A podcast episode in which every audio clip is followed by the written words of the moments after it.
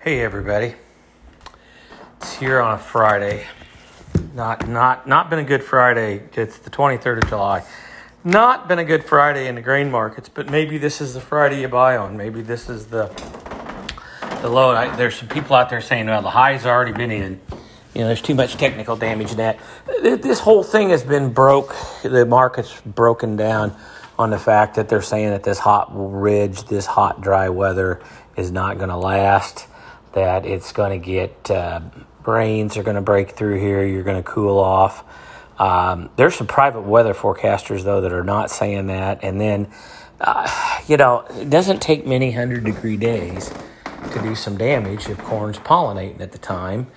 And on top of it, from what I can see, this thing's this thing's a um, how do I put it? It's a longer term situation than just you know, what's going to go on next week. I think we're going to tend to dry out and warm up, and not just the northern corn belt, the northwestern corn belt, i.e., North Dakota, South Dakota, western Minnesota. But it looks like the western corn belt's going to, you know, this thing's going to kind of slide down and center itself on Kansas. So we'll yet to be seen. A lot, a lot of this was probably just people jumping out. Um, there's that bad rain in. Um, uh, or real big flooding, huge rain, not bad rain, huge rain in China. Of course, China's saying it's not hurt their crops that much, but then do you ever believe what they tell you? They had all that flooding last year and said it wasn't that bad, but yet look how much stuff they bought from us. Okay, but what are we going to talk about this Friday? We talked enough about the markets. We're going to talk about where's the beef, or where's the beef going to come from? We're now in the third year, the third year of cow liquidation. Um, the, the last time the cow calf guy really made some good money was 2013, 2014. Yeah, there was a lot of cows that got rid of in 2012 in the drought, but in 2010, 2011, there's a lot of cows that were liquidated out of Texas and Oklahoma. Now, in in this three year liquidation, the only place that really hasn't moved uh, any cows is Texas, and Texas does have 20%, 25% by itself of the cow population. So there's a lot of cows in Texas, means a lot of stuff.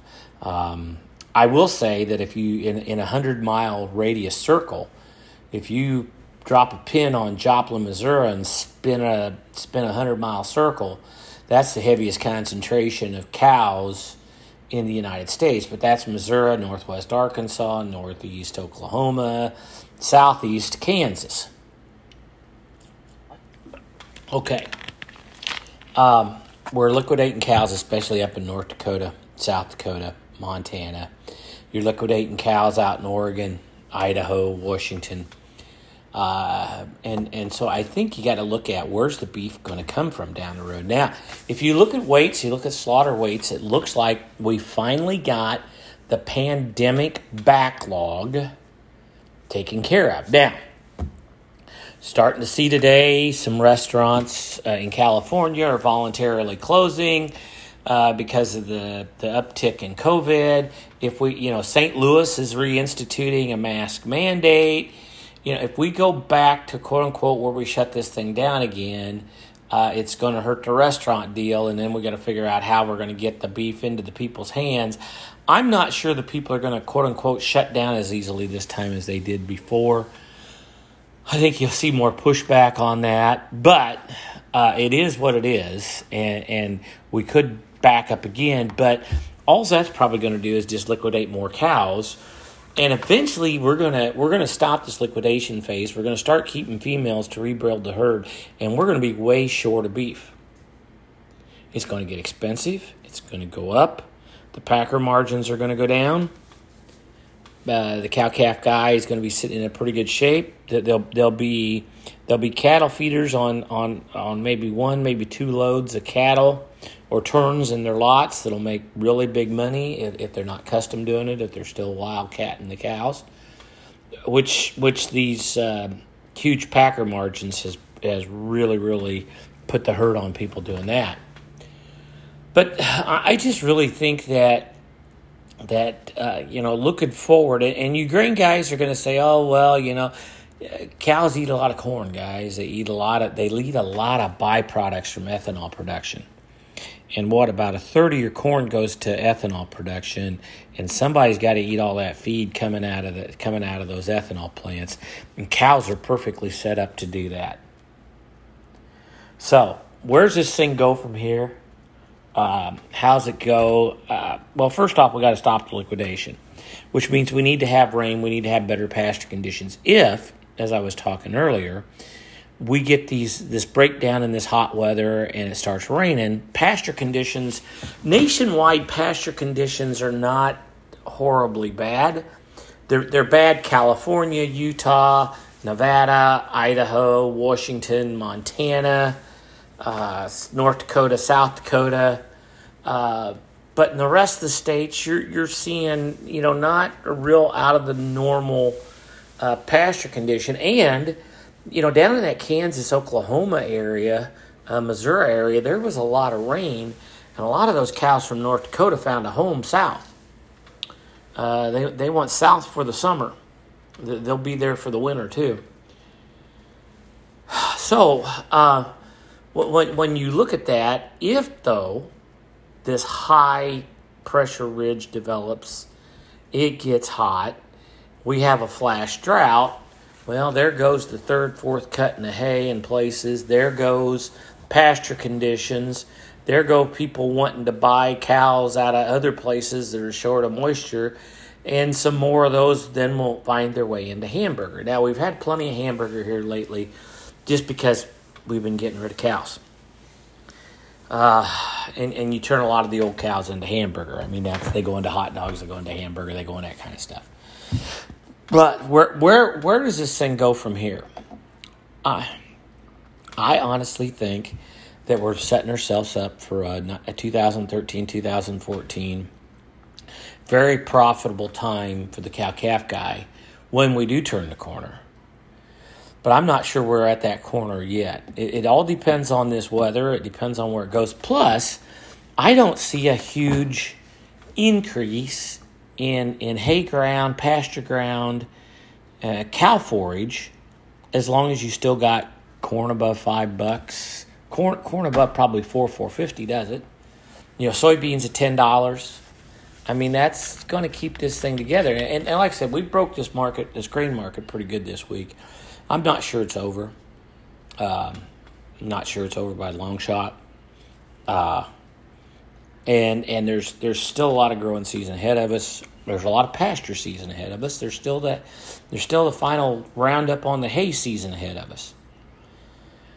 And then and then as you go south, you end up with a lot of fall forage. I mean, there's people uh, there's people in southern states they feed hay in the summertime, and then they depend on those good timely fall rains to then get that forage that takes them all the way into Christmas.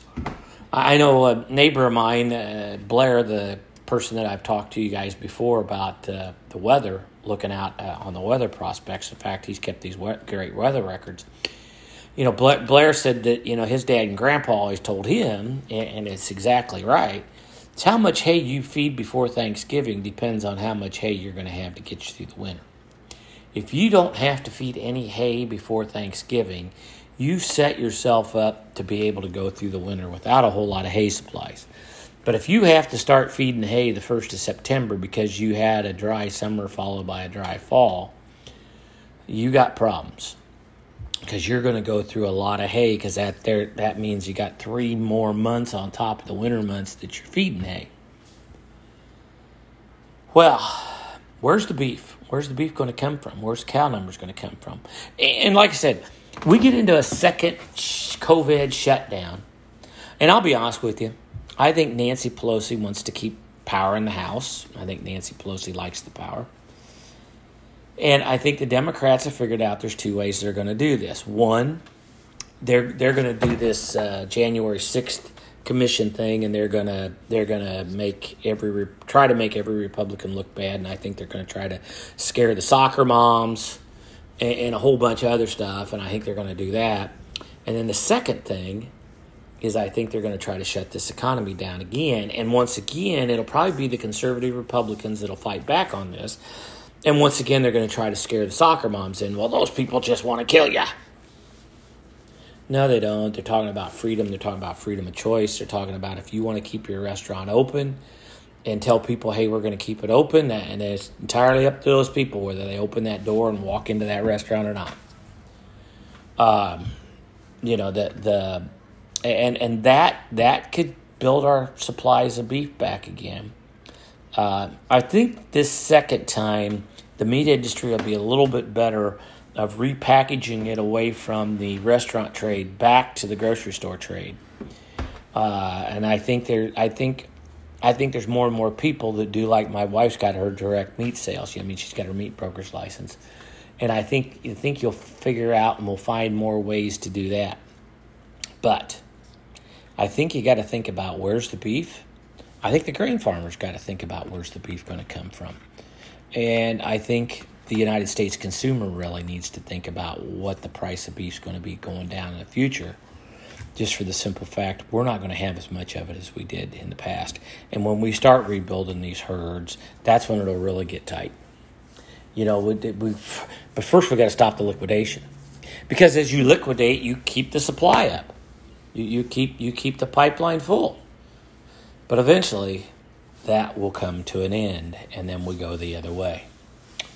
Well, hey, with that, here's to everybody. We got the county fair this weekend. I'll try to get I'll try to get one out tomorrow morning. Um, we got four head. Uh, yes, we still got cattle. Uh, not not a record number of cattle, but a, a, record number of cattle for probably the last ten years at the county fair. I think that's some post COVID stuff going on there too. People are people are getting a chance to get out. I think you got some breeders too that are bringing some older stuff that they probably didn't get sold last year. They probably want to get sold as breds this year. Uh, they're going to take them out, get them a little exposure. I know for us, anytime we take something to sell in the wintertime, if it spent a trip going to a fair in the summertime, they go to that sale in the wintertime and they're like, What's the big excitement? I've been to the big show. I, I can handle this. Everything's good. Well, hey, with that, to the smartest audience in agriculture, where's the beef?